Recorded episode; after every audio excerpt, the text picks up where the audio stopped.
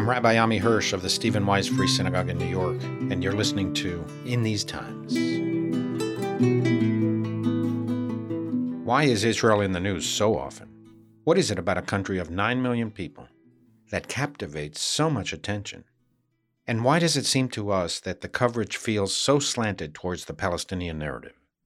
Is it that we Jews are just way too sensitive? Or is there a certain bias of reporters when it comes to Israel? Joining me today to help us investigate this phenomenon is Canadian Israeli journalist and author Matti Friedman.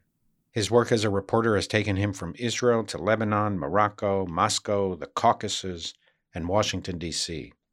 A former Associated Press Jerusalem correspondent and an essayist for the New York Times opinion section, he currently writes a monthly feature for Tablet magazine. He is also the author of four compelling and award winning books.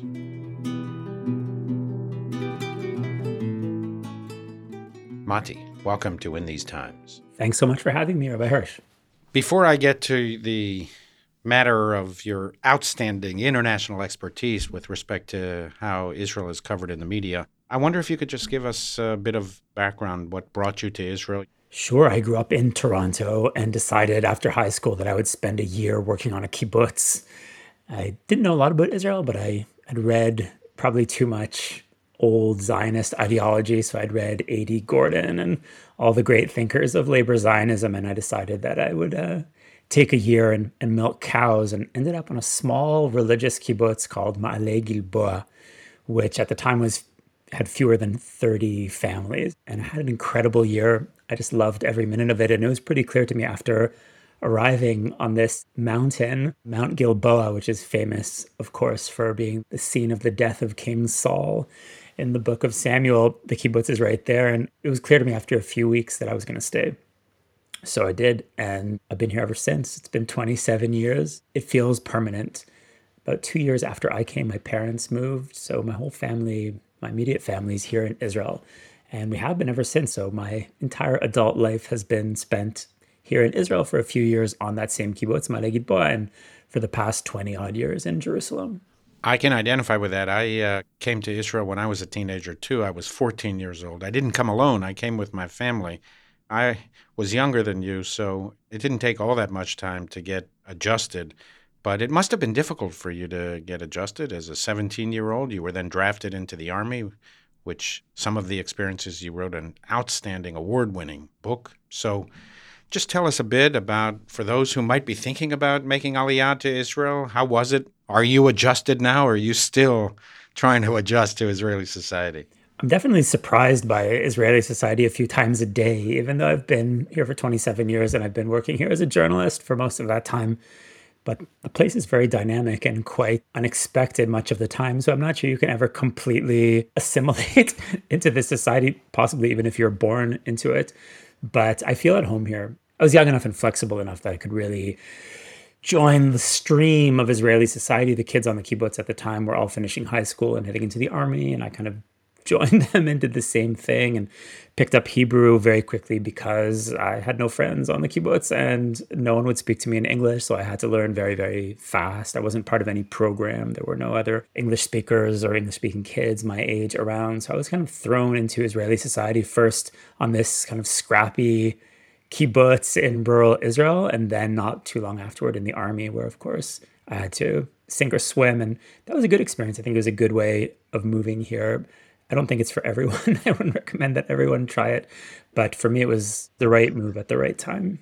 You're a very prolific, very profound, penetrating uh, writer. You've written in so many of the major media outlets of the world, the most important media outlets, both secular as well as Jewish. And much of that has focused on Israel, but specifically how the media covers Israel. You've been a severe critic of some of the articles that appear, even in the major press, the AP, the New York Times. What do you think the uh, media gets wrong about Israel? Rabbi Hirsch, I hope we have seven or eight hours to really get into this topic and give it the time that it deserves. I spent about six years working for the AP, the Associated Press. The bureau in Jerusalem is a big one. At the time, it was the AP's biggest international bureau. And I worked there from the summer of 2006 to the very end of 2011 and came in quite naive and quite kind of upbeat about what international press coverage was. I'd seen all the president's men and I had a kind of innocent idea of what American journalism was and didn't expect to have any problems, especially being an Israeli of left, center left political leanings. And I left very cynical about the way the whole thing works, having discovered that many journalists were, in fact, activists and were more interested in political outcomes than in explanation. The news story here, and I think this is true of other countries, but the one I saw was here in Israel, so I'll speak about that one, has very little to do with what's actually going on. It's much more of a fantasy generated by Western reporters for Western readers in an attempt to reflect Western concerns. So if you come in with the AP story or the New York Times story or CNN or BBC, or you come in with that international news story and you land in the actual country of Israel and try to figure out what's going on, that will be impossible. The news story is useless as a map to the actual events that are taking place it's a different kind of story. It's a morality story that's aimed at Western readers, and it doesn't require any expertise to write it, which is why so many of the correspondents here don't speak any of the relevant languages. It's generated by considerations that are li- largely ideological and not journalistic. And this all became clear to me over my time at the AP. It's not only true of the AP, of course, they were just unlucky enough to hire me. It's true across the board of what we once would have called the mainstream press. I'm not sure if that term has much meaning anymore, but it did at the time. And by the end of 2011, it was clear to me that if I wanted to write the stories about Israel that I wanted to write, it would have to be done somewhere else and it would have to be done independently. There was almost no connection between the story I was writing for the AP and the country that I was seeing outside my window. That dissonance was just too much for me to cope with after a while, and I struck out on my own, and uh, I'm glad I did. But I haven't been happy to see the decline of the news industry and the kind of descent of so many journalists into activism and the broader collapse of what used to be an attempt by experts to explain events on planet Earth, and there are still islands of uh, quality journalism, but much of that enterprise has become a form of political activism, whether you're consuming media on the left or on the right. Let me press you on that. We're in the heart of New York City. I read the New York Times every day. I'm aware of some of its flaws, but I still consider it a great newspaper and, frankly, necessary reading for anybody who wants to know what's happening in the world, and especially for leaders who are involved in shaping public opinion. And, you know, the sense that we have, and I suppose it might be an outdated sense now, in particular based on what you're uh, describing, but the sense that we have is there is objectivity there, that there is a section devoted to opinion, but that uh, reporting the news is objective and it simply uh, relates uh, the facts that are observed. So tell us why we're wrong about that. I wish you were right, first of all. Of course, I would love to live in a world where I can open the New York Times and believe everything that's written in there, as I once did, of course. And I dreamed as a as a kid that one day I could write for the New York Times, and, and I did. I spent a few years writing for the op ed section, and there's still a lot that's good in, in the newspaper, but speaking now not specifically about the New York Times, but generally about news coverage, my experience has been that there is no difference between opinion writing and news writing, and that most news writing has become a kind of passive aggressive opinion writing. So, if in an opinion piece you're allowed to say, I think that, you know, that's classic op ed type writing. In a news piece, you would say, experts believe that but it means exactly the same thing. And a lot of the so called journalism you're going to see is, in fact, a kind of very thinly laundered political activism where the events being covered have been selected for political effect and are being portrayed in order to lead you to the correct political conclusions,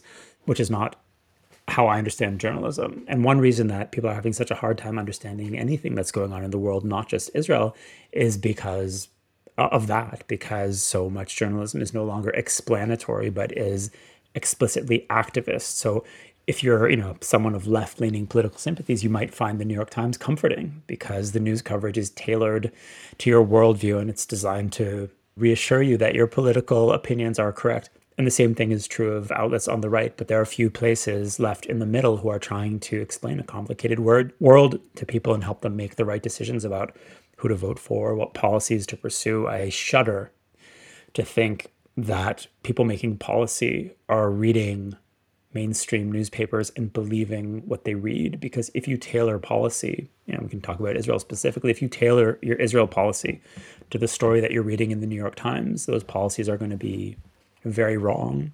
And I think one reason that we've seen such unsuccessful US policy over the past 20 years or so is because many policymakers have mistaken what is essentially a political fantasy for an accurate depiction of, of events. Your point is generally about journalism, right? You can point to other places in the world that are being covered by, say, North American outlets, and they bring the same biases. It, it's not that Israel is unique in the biases that journalists bring to covering the country. Is that right? I think Israel is a unique case because of the scale of coverage and because of the kind of emotion that it elicits in the West. You just can't generate that kind of outrage with a story about Turkey and the Kurds or about Congo. The Israel story is always covered because it's not a classic news story and it allows Western reporters and activists and the whole class that's affiliated with the press to project their own preoccupations onto Israel and then use Israel as a symbol of what they see as wrong in the world colonialism, militarism, nationalism, racism. Those are the, pro- the problems that preoccupy liberal people. Of whom I am one. And Israel appears in that context because it's a story that's meant to allow people in the West to process their own complicated problems about themselves. But it's certainly true. So there are unique factors in play in the Israel story as there are unique factors in play in every story told about Jews in Western civilization over the past 2,000 years or so. But Western reporters do something similar in almost any story that they cover. Very few reporters actually speak the language of the places that they cover. Very few reporters have a background in the very complicated foreign countries where they're operating. And what they tend to do is create a highly simplified narrative that speaks to themselves and to their readers. And that narrative might have something to do with what's going on, but I think more often it it doesn't. And a good example for Americans is the Iraq story. Right before the invasion of Iraq, Americans become convinced that Iraq could potentially become a democracy, and that the barrier between Iraq and a democracy is this terrible regime led by Saddam Hussein. And the reporting seems to support this. And the reporters are generally talking to people from the State Department and the military, and a thought loop is created where Americans convince themselves that their own perceptions are true, and very few reporters speak Arabic. Very few reporters are in Iraq. Very few reporters know Iraq. And America kind of saunters into Iraq, knocks out the regime, and is flabbergasted when the entire place collapses. And it ultimately results in the death of at least 300,000 Iraqis and about 4,500 American troops. So you can pay a high price for misunderstandings like this. And that's one reason that it's very important that reporters not get mixed up in political activism.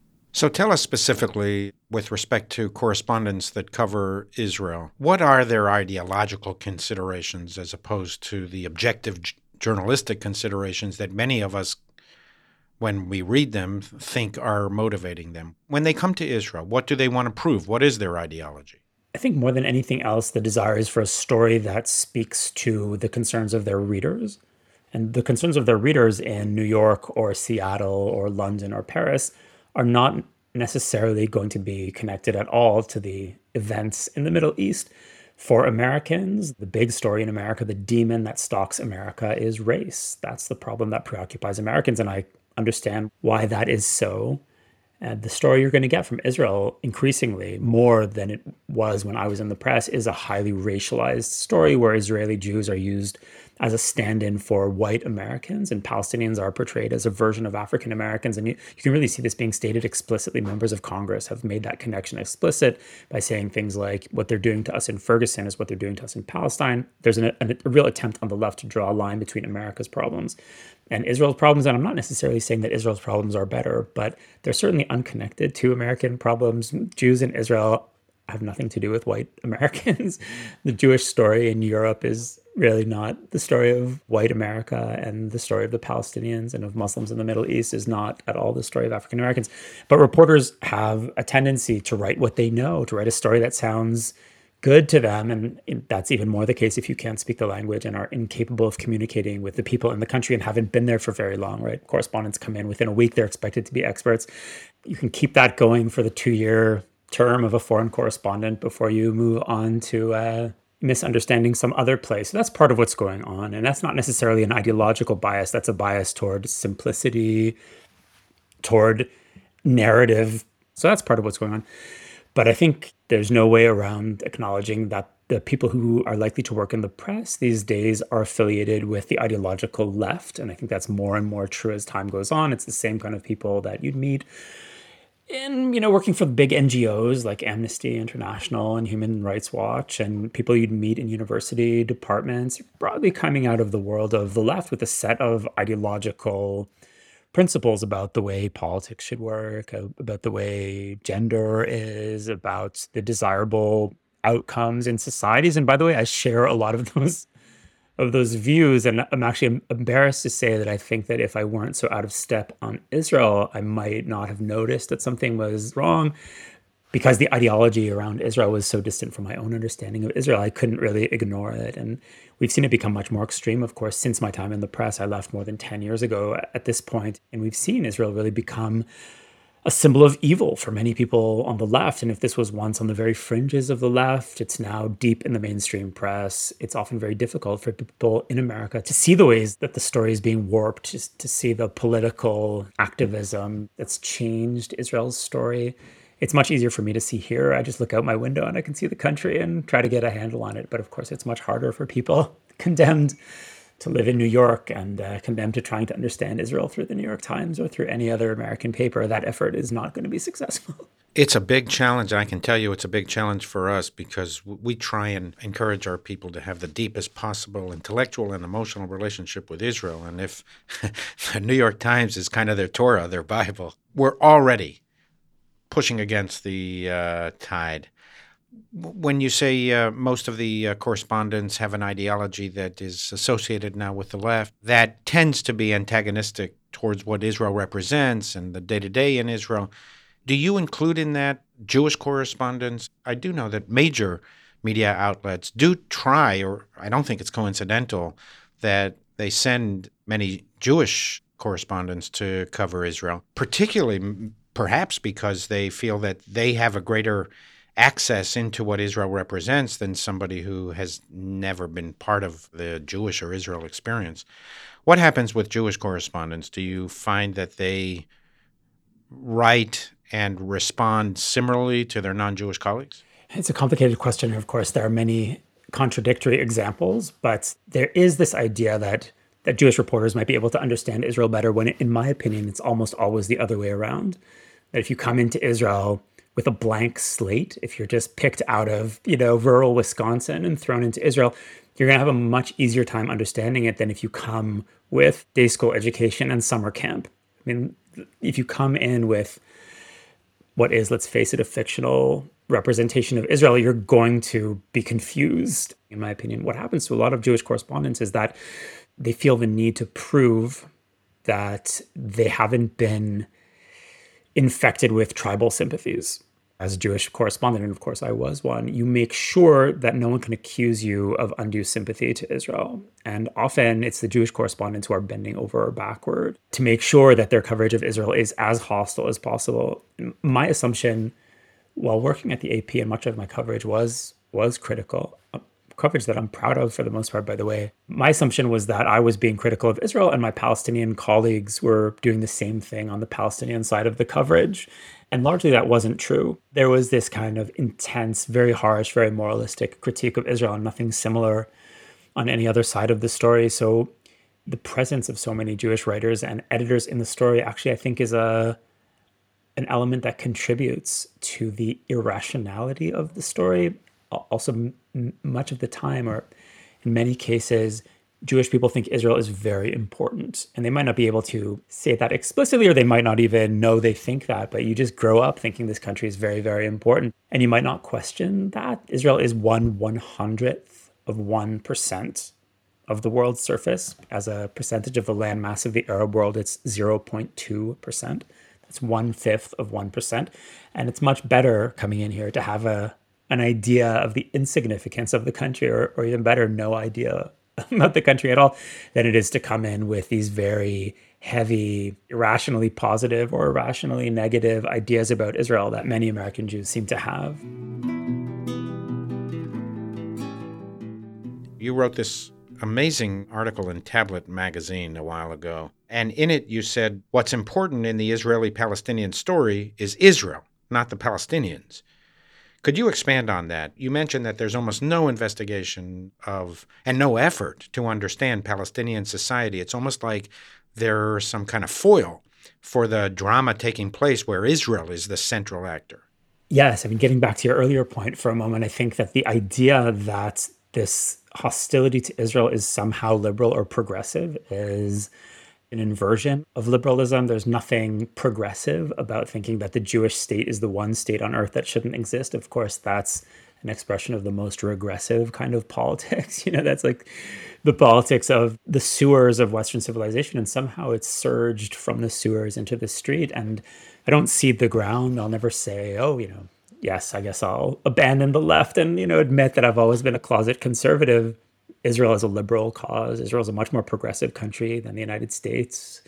In most ways, if you take our entire political system, including the Likud and including Benjamin Netanyahu, and transport them to the United States, which, by the way, I sometimes wish would happen, but if you transport them to the United States, they would be Democrats, right? On all of the red flag issues that Americans vote on, Israelis, including the Israeli are in the Democratic Party. So the idea that Israel is somehow a conservative cause is part of that ideological fantasy that's been constructed around Israel. Part of the way the mechanism works is what you mentioned in the second part of the question, which is this complete lack of interest in any actor in the story who isn't Israeli. And it's not just the Palestinians. There's there's almost no interest in who the Palestinians are and what makes them tick political views are ascribed to Palestinians in news coverage, which have almost nothing to do with what's actually going on. For example, in the boilerplate copy in an AP story, I must have written this hundreds of times. It says the Palestinians desire a state alongside Israel in the West Bank and Gaza with its capital in East Jerusalem. Right, I must have written that hundreds of times. It's one of those basic sentences in an AP story that you didn't have to cite. You didn't need to back it up. That was just a, a statement of truth. Of course, the Palestinian national movement's goal, and they're quite open about it most of the time, is to replace Israel with an Arab state. That's the fact at the base of the conflict. And by the way, I'm not saying that's necessarily illegitimate. If I were on their side, maybe that's what I'd want. And the world is a rough place and you're allowed to want whatever you want. But journalists are not allowed to lie about the desires of one side in order to make the other side look bad. And that's what's happened. People who are looking at the conflict just simply can't understand what Israel's problem is because the desires of Israel's opponents have been misrepresented to seem rational, and thus Israel's opposition to those goals seems irrational. So that's part of the way the story is set up. But in a broader sense, the Palestinians are beside the point because this is a Middle Eastern conflict. And presenting it as an Israeli Palestinian conflict is part of the fictionalization of the story. Most of Israel's wars have not been fought against Palestinians. Israel's fought wars, unfortunately, against Jordanians and Syrians and Iraqis and Lebanese and Israel's most important enemy at the moment is Iran, of course. The regime in Iran, not the people in Iran, but the regime. And, and the Iranians aren't Palestinian. Every good story needs a princess and a dragon. And that's what makes a good bedtime story. And that's the reason that the Russia Ukraine story is so powerful. So, a story's been created in Israel that crops out almost all of the necessary regional context in pursuit of a princess dragon dynamic. So it's true that the Palestinians are ignored, and that's very unfortunate. And of course, it completely skews the coverage. But in a broader sense, what's important is the exclusion of all regional context that would make Israel's behavior comprehensible. If you see this conflict as Israelis do, then you understand that there are 300 million people in the Arab world. And in one corner of that part of the world, there are 6 million Jews who are Israelis. And if you zoom out further, you'll see that there are about 1.5 billion Muslims, maybe 2 billion, depending on who you ask. And in one part of that, one you know, little corner of that swath of the globe, you have 6 million Jews who are equivalent to about a third of the population of Cairo, just Cairo. So we don't feel like an empowered majority, which is the way we're portrayed in the Israel Palestinian framing of the story. We feel like an embattled minority. Of course, the Palestinians also feel like an embattled minority. And one of the ironies, I guess, or tragedies in this story is that that's also true. Right? Both Israelis and Palestinians can legitimately see themselves as an embattled minority. And that's why there's justice on more than one side of this story. And that's why reporting it requires knowledge and empathy and not a political axe to grind. It seems to us that there's almost a, zealotry, a kind of a, a relish to uncover and expose moral flaws in Israeli society and then present them in what seems like objective coverage of Israel.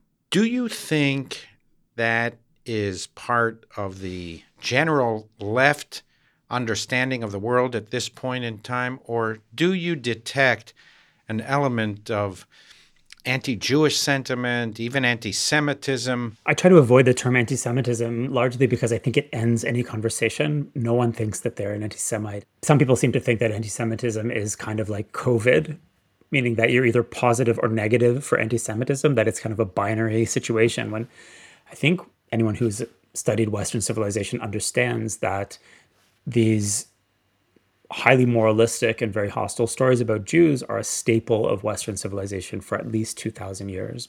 There's a great book about it called Anti Judaism by David Nirenberg from the University of Chicago. And he traces it through Western civilization. When people want to explain their problems to themselves, they will tell themselves a story about Jews embodying those problems. And the problems change. So the stories about Jews change. So if the problem is that people aren't Christian enough, then there'll be a story about Jews who reflect values that are opposite to the values of Christianity. So we believe in charity, these people are greedy. We believe in the spirit, these people are too focused on the body. We believe in mercy, these people believe in law. Moving into modern times, you have communists explaining what they hate about the world by telling stories about Jewish bankers. Well, at the same time, people who are worried about communism are telling themselves stories about Jewish Bolsheviks and sometimes the Jews are, you know, universalists who and cosmopolitans who are eroding the body politic of the nations of Europe, and sometimes they're clannish tribalists, which is the opposite quality, and sometimes they're racially impure, and sometimes they're religiously impure, and sometimes their nation state is the only one that's too bad to exist. So I think we're definitely in a continuum of storytelling. That's maybe the oldest form of storytelling in the West that's either a crazy coincidence, right? It's a crazy coincidence that the story about evil that is the most powerful story on the left today is a story about Jews. Right? That's either a crazy coincidence or it's part of a much longer narrative technique in Western society where you illustrate problems with Jews. This is definitely happening on the left, but it's not happening only on the left. If you look at the right, what people are preoccupied with on the hard right is globalization, the movement of money and people across borders, the erosion of national boundaries. So, if you surf hard right websites, which no one should be doing, but if you do, you'll see that the word globalist is a euphemism for Jews. The idea of the great replacement theory is quite widely held, or so it seems on the right. That's the idea that, of course, immigration threatens the future of white America, and the people engineering immigration are Jews. And that idea animated the shooter from Pittsburgh a few years ago, the guy who shot up the shul. On the right, too, people illustrate their problems with Jews. This form of storytelling has always been part of the West. It went into the basement for a few decades after the Second World War, at least in polite society, because it was clear to many people that things had gone a bit too far when almost the entire Jewish population of Europe was murdered. But a few generations have passed, memories are short, and we have a few competing variants of the story that are very much part of public life in the West at the moment. And one of those stories is about an evil country called Israel. I want to ask you about just to relate to two books that you wrote, two fabulous books. First, Pumpkin Flowers is an award winning book about your time as an Israeli soldier in southern Lebanon. Could you uh, tell us what the book is about and explain to what the central tension of the book was? So I moved to Israel as a 17 year old and found myself fairly quickly in the army in an outpost inside South Lebanon. So I'd moved to Israel, but very quickly found myself in a completely different country. The army was engaged in those years, it was the late 1990s, they were engaged in a small scale guerrilla war against Hezbollah, which is an Iranian proxy in South Lebanon. I found myself at an outpost called Outpost Pumpkin, all of the bases in Lebanon had these funny floral names. They were named after flowers and vegetables, and they sounded very bucolic. It's kind of, you know, a bed and breakfast type names, even though those were very grim places. And I had a, I guess my transformation into an Israeli happened in Lebanon, which is probably part of why it's, I'm sure it's a there's a strange component of my Israeli identity there that I haven't completely unpacked, but I did learn about Israel when I was about five miles north of the border in Lebanon with about 60 or 70 other Israeli soldiers. And they taught me about Israel. I'd come with a lot of ideas about the country that had very little to do with what was actually going on. And I learned from them about the country and I realized that I had moved to the Middle East basically without noticing. None of the stories about Israel that I read as a kid were about the Middle East. They were all very much about Europe and, you know, Herzl and socialism and pogroms and the Holocaust. And yet Israel's in the Middle East and I found myself involved in this strange little war against Shia Muslims. We were allied with Arabic speaking Christians in South Lebanon. I had no idea as a 17 year old that there were Arabic speaking Christians. So what followed was a crash course in the complexities of Middle Eastern politics. And my life, or certainly my career since that moment, has been an attempt to figure out what happened, to figure out, you know, what was so confusing or what seemed so confusing from the firing slits of the outpost, which is the Middle East. Zionism maybe begins in Europe, but it lands like a meteor in the Middle East and has a series of unintended consequences that we're still dealing with today. And most of my writing, or almost all of my writing, is basically about that, trying to figure out what this country is, where it is, and what my place in it is. Tell us about your latest book, Who by Fire. It's about Leonard Cohen. I think most people don't even know this. Leonard Cohen, during the Yom Kippur War, made a tour of the Sinai Desert to give concerts before uh, Israeli soldiers. It influenced his life, and it obviously influenced the people who interacted with Leonard Cohen. So it's very much during the Yom Kippur War, which is the darkest moment in Israel's history since the founding of Israel in 1948.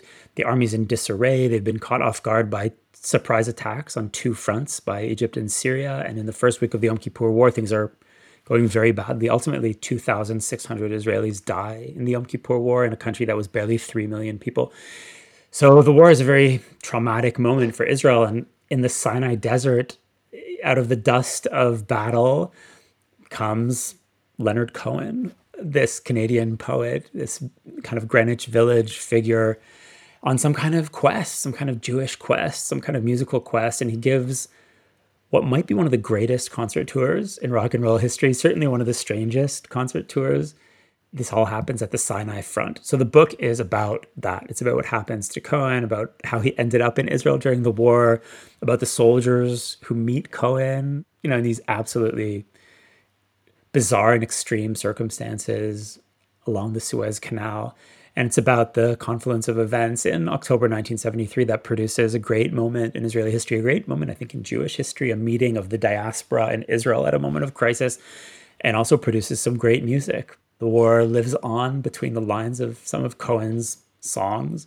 And of course, the war happens on, on Yom Kippur, right, which is the most solemn day of the Jewish calendar. And at the height of the Yom Kippur service, we recite this prayer called Unetane Tokef, which portrays God as a judge sitting on a throne, deciding our fate for the coming year and deciding who will live and who will die. And if you're going to die, then how? And the prayer spells it out who by water, who by fire, who by sword, who by wild beast. There's a list of colorful ways that you might meet your demise in the coming year. So Israelis say that prayer in synagogue, and then a short time afterward, a siren goes off and the war starts. And 2,600 Israelis are sent off to die in ways that resemble the ways depicted in the prayer. So the observance of Yom Kippur and that prayer in particular are at the heart of the memory of the Yom Kippur War. And in a very interesting way, Cohen experiences the war with, with the Israelis, comes back home, and writes a song called Who by Fire, which is a very Leonard Cohen riff on this medieval prayer that we say on Yom Kippur. So something very potent happens. It's kind of a very deep Jewish moment in October 1973, and that's what the book is about. And he came to Israel because he wanted to contribute something to the war effort? He was actually on the front during the fighting? he was at the front during the fighting and he wasn't it wasn't a bob hope type tour it wasn't big bases in the rear it wasn't organized by anyone he was just driving around the front in a jeep with a few other israeli musicians and he crosses the suez canal a day or two behind the israeli army when the great counterattack across the canal happens which is the turning point of the war we can place cohen on the egyptian side of the suez canal within a day or two of the crossing. So he's really at the front. What brings him to the war is complicated, and I get into it in the book. Part of it is this message from his Jewish soul that he has to be there, that if Israel's in crisis, he needs to be there.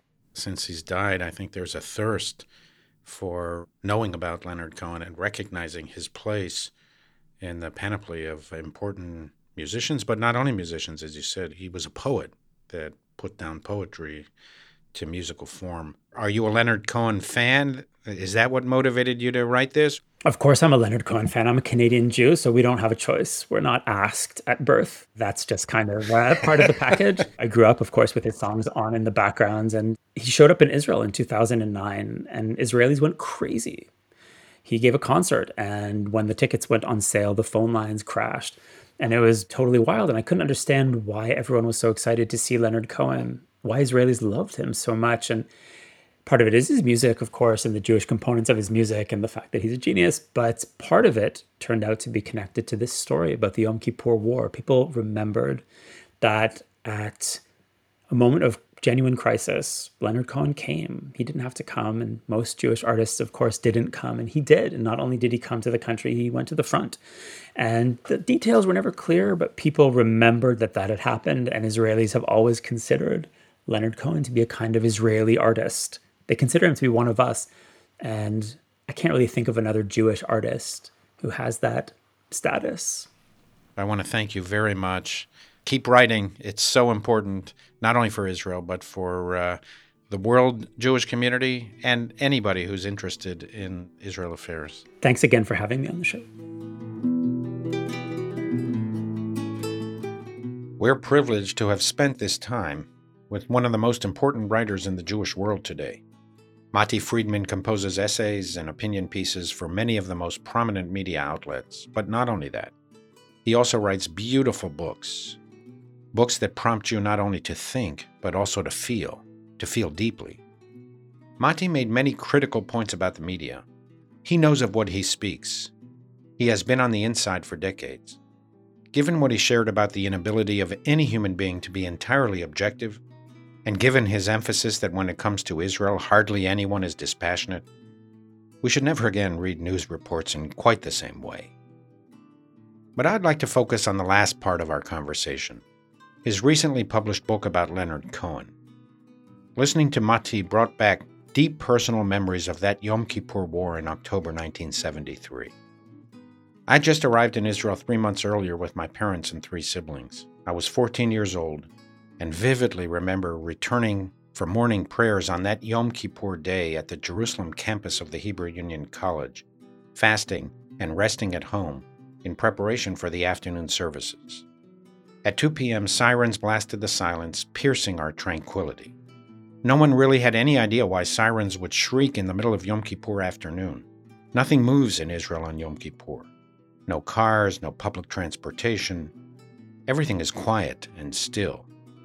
Another war, six years after the Six Day War, was inconceivable. I remember an army jeep rolling up to our apartment building and an Orthodox woman yelled at the IDF officer in the Jeep from her balcony, What are you doing here? It's the middle of Yom Kippur. And I remember the officer yelling back, Lady, it's not Yom Kippur anymore. We are at war. Tell your husband to join the reservists now. I didn't go to school for a full month. Since most of the men were mobilized, they sent us, high school students, to staff supermarkets, bakeries, and other vital services. It's hard to describe the shock and trauma that the country endured. Within days, hundreds and eventually thousands of Israeli soldiers returned home dead and wounded. Dozens of funerals were conducted daily. The country was half of its current population. Everyone in Israel knew someone who was killed or wounded. No one escaped unscathed and unaffected. Beyond the fear for the lives of our loved ones and beyond the trepidation for the country itself, I remember and still feel that utter helplessness of being alone. America helped with resupplying Israel, but this struggle for the very survival of the 25 year old country was waged alone. That feeling of aloneness in the midst of a monumental war of survival never left me. I think it's one of the reasons why I was deeply moved by Matti's book about Leonard Cohen. Today, when so many performing artists, including Jewish artists, succumb to the pressure of Israel's opponents to avoid performing in Israel. When rock stars and other entertainers are so comfortably numb about virtue, preferring virtue signaling over honor, honesty, and integrity. It is so heartwarming to remember that Leonard Cohen traveled to Israel in the middle of its most terrible war. He went to the front lines. He crossed the Suez Canal with the vanguard of Israeli troops. As Matti described, he received some kind of message deep within his Jewish soul that he needed to be there. He didn't even know what he would do when he arrived. He thought he would volunteer on a kibbutz until Israeli performers persuaded him to come down to the Sinai Desert with them. He gave up to eight concerts a day for Israeli troops. He was unassuming, no microphone, no airs or graces. He ate rations with the soldiers and slept in a sleeping bag. And it was this experience that turned his life around. He was previously in a personal crisis. His faith in art was restored. He was able to sing again.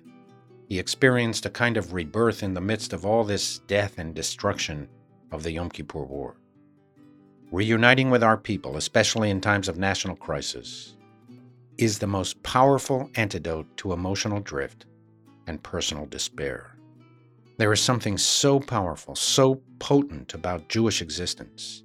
Our collective energy and will to survive and to prosper, that it can bring us out of personal loneliness, aimlessness, depression, or drift. Of course, the Jewish people is not perfect, nor is the Jewish state, but it is us. And if we allow ourselves for a brief moment to step back from our relentless self criticism, we will perceive that despite our flaws, we are a strong and special people, constantly seeking self improvement and collective repair. As Leonard Cohen wrote in one of his most eloquent songs Ring the bells that still can ring, forget your perfect offering. There is a crack, a crack in everything. That's how the light gets in. Until next time, this is In These Times.